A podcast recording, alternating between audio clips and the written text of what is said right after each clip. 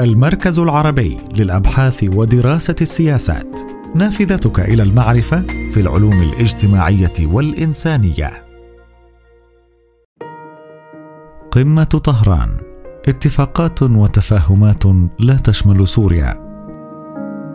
استضافت العاصمة الإيرانية طهران في التاسع عشر من تموز يوليو 2022 القمة السابعة لقادة دول مسار أستانا. الذي تأسس إثر توافق روسي تركي أفضى إلى إنهاء معركة حلب الشرقية في كانون الأول ديسمبر 2016 وإجلاء فصائل المعارضة عنها. وقد انضمت إيران إلى هذا التوافق لاحقا. ورغم أن الاجتماع كان مخصصا كعادته لبحث المسألة السورية فإن قادة الدول الثلاث استغلوا المناسبة لمناقشة العلاقات الثنائية. وأهم القضايا على الساحتين الإقليمية والدولية مثل حرب أوكرانيا وأزمة الغذاء والطاقة ما أعطى القمة أهمية إضافية.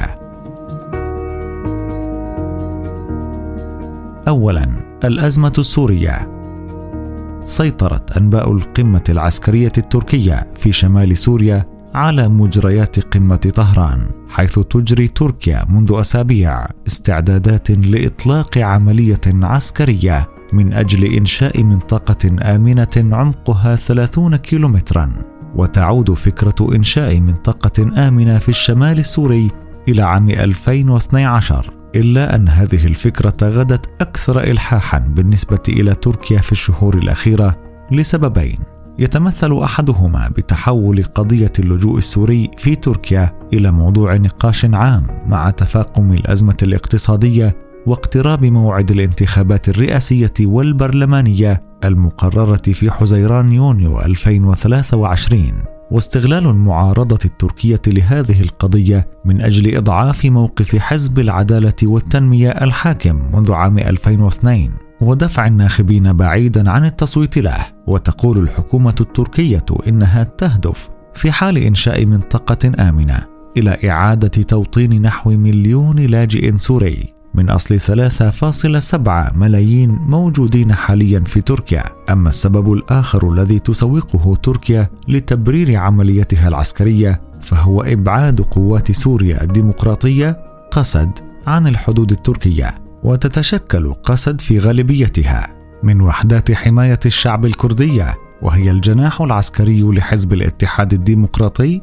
الذي تعتبره تركيا جناحا سوريا لحزب العمال الكردستاني الذي يخوض حرب عصابات ضد تركيا منذ عام 1983 ومنذ تأسيس قسد في أواخر عام 2014 تحولت إلى شريك الولايات المتحدة الأمريكية الرئيس على الأرض في سوريا في محاربة تنظيم الدولة الإسلامية داعش وهي تسيطر حاليا على معظم الأراضي السورية الواقعة في شرق نهر الفرات والتي تشكل نحو 30% من إجمالي مساحة سوريا إضافة إلى احتفاظها بجيوب منعزلة في مناطق غرب الفرات. أهمها منبج وتل رفعت وبعض الأحياء الطرفية لمدينة حلب أيضا. حاولت تركيا الاستفادة من فرص انعقاد قمة طهران لإقناع شريكيها في مسار أستانا بعدم الاعتراض على العملية العسكرية التي تنوي القيام بها في شمال سوريا لإنشاء المنطقة الآمنة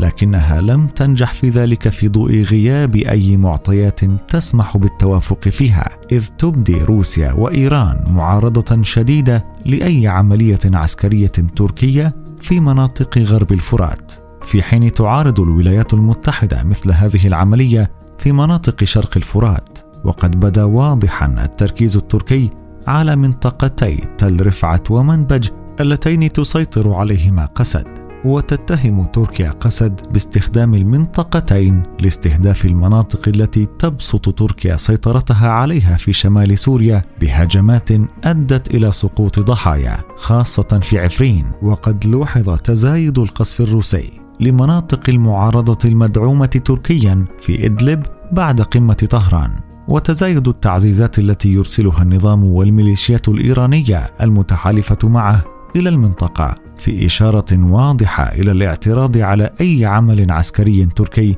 غير متوافق فيه. ثانيا مسار العلاقات الثنائية لأطراف القمة شكلت القمة مناسبة لزعماء الدول الثلاث لمناقشة سبل تطوير علاقاتهم الثنائية وتنسيق المواقف بشأن بعض القضايا الإقليمية والدولية التي تمس مصالحهم. العلاقات الإيرانية الروسية حاول الرئيس الروسي خلال وجوده في طهران إحداث نقلة نوعية في علاقات بلاده بطهران فالبلدان يواجهان ضغوطا أمريكية متزايدة ويخضعان لعقوبات قاسية. روسيا بسبب الحرب في أوكرانيا وإيران بسبب ملفها النووي.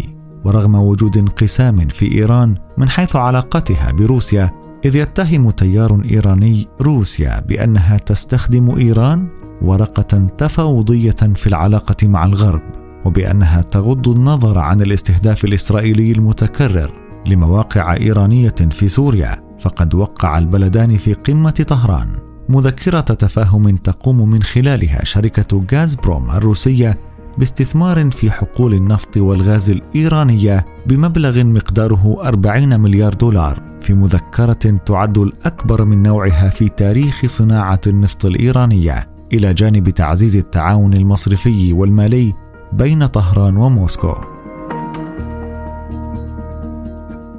العلاقات التركية الإيرانية ثمة تضارب كبير متعلق بمصالح البلدين في سوريا وبقضايا إقليمية ودولية أخرى كالعراق والصراع بين أرمينيا وأذربيجان. وعلى الرغم من ذلك لم تتأثر العلاقات التجارية بين تركيا وإيران. وفي ذروة الصراع في سوريا عام 2012 تضاعف حجم التبادل التجاري بين البلدين ليصل إلى 22 مليار دولار. وخلال فترة العقوبات التي فرضتها إدارة باراك أوباما على إيران في الفترة بين 2010 و 2015 مثلت تركيا نافذة إيران الاقتصادية ورئتها المالية الرئيسة إذ كانت إيران بمعزل عن النظام المصرفي العالمي وتحويلات الدولار. وفي عام 2015 وقع الطرفان اتفاقية للمعاملات التجارية التفضيلية أزالوا بموجبها الرسوم الجمركية عن نحو 300 سلعة تجارية في محاولة لرفع حجم التجارة البينية وفي عام 2017 وقع البلدان اتفاقية لاستخدام العملة الوطنية في التبادل التجاري بينهما. وخلال السنوات الخمس الأخيرة شهدت الاستثمارات الإيرانية في تركيا نموا كبيرا، إذ بات الإيرانيون أكبر مشتر للعقارات في تركيا وفقا لتقرير مركز الإحصاء التركي الصادر في كانون الثاني يناير 2022 واحتلوا المرتبة الأولى في تأسيس الشركات فيها فقد أسسوا 1019 شركة في عام 2018 و978 شركة في عام 2019 وتعد تركيا فوق ذلك وجهة مفضلة للسياح الإيرانيين إذ فاق عددهم في تركيا عام 2019 قبل تفشي وباء فيروس كورونا المستجد. كوفيد 19 عدد زوار العتبات الشيعية في النجف وكربلاء.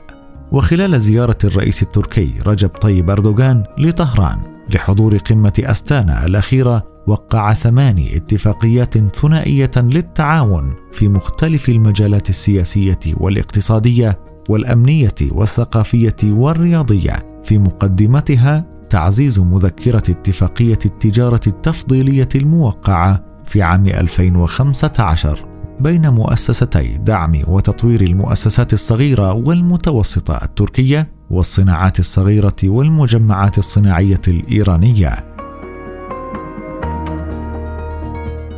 روسيا وتركيا واتفاقية تصدير الحبوب من أوكرانيا شكلت قمة طهران أيضا مناسبة لعقد لقاء روسي تركي على مستوى القمة هو الأول منذ اندلاع الحرب في أوكرانيا في شباط فبراير 2022 ورغم أن الطرفين يقفان على طرفي نقيض في الحرب الأوكرانية إذ تؤيد تركيا حكومة كييف وتزودها بالأسلحة خاصة الطائرات المسيرة من طراز بيركدار التي أدت دورا مهما في إبطاء التقدم الروسي في أيام الحرب الأولى. فإن تركيا رفضت الالتزام بالعقوبات الغربية على روسيا ونجحت في فصل مسار العلاقات التجارية مع روسيا عن موقفها في الحرب الأوكرانية. ونتيجة لذلك وافقت روسيا على استضافة تركيا مفاوضات تصدير الحبوب من أوكرانيا وعلى اعتبارها إلى جانب الأمم المتحدة ضامنا للاتفاق الذي يبدو أن الطرفين توصلا إليه خلال لقاء طهران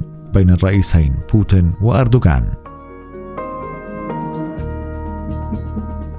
خاتمة لم تنجح قمة طهران في إحراز تقدم بخصوص حل المسألة السورية. إذ تمسك شركاء مسار أستانا بمواقفهم المعروفة من الأوضاع السياسية والميدانية في سوريا وإن اتفقوا جميعا على سلبية الدور الأمريكي فيها لكن القمة شكلت مناسبة لتطوير العلاقات الثنائية بين أطراف المسار خاصة في المجال الاقتصادي. ويبدو أن مسار أستانا الذي نشأ لإدارة الصراع في سوريا قد تحول إلى منصة لإدارة علاقات الدول الثلاثة ببعضها حيال قضايا وملفات أوسع تبدأ بالتجارة وتمتد إلى السياسة والأمن الغذائي والطاقي.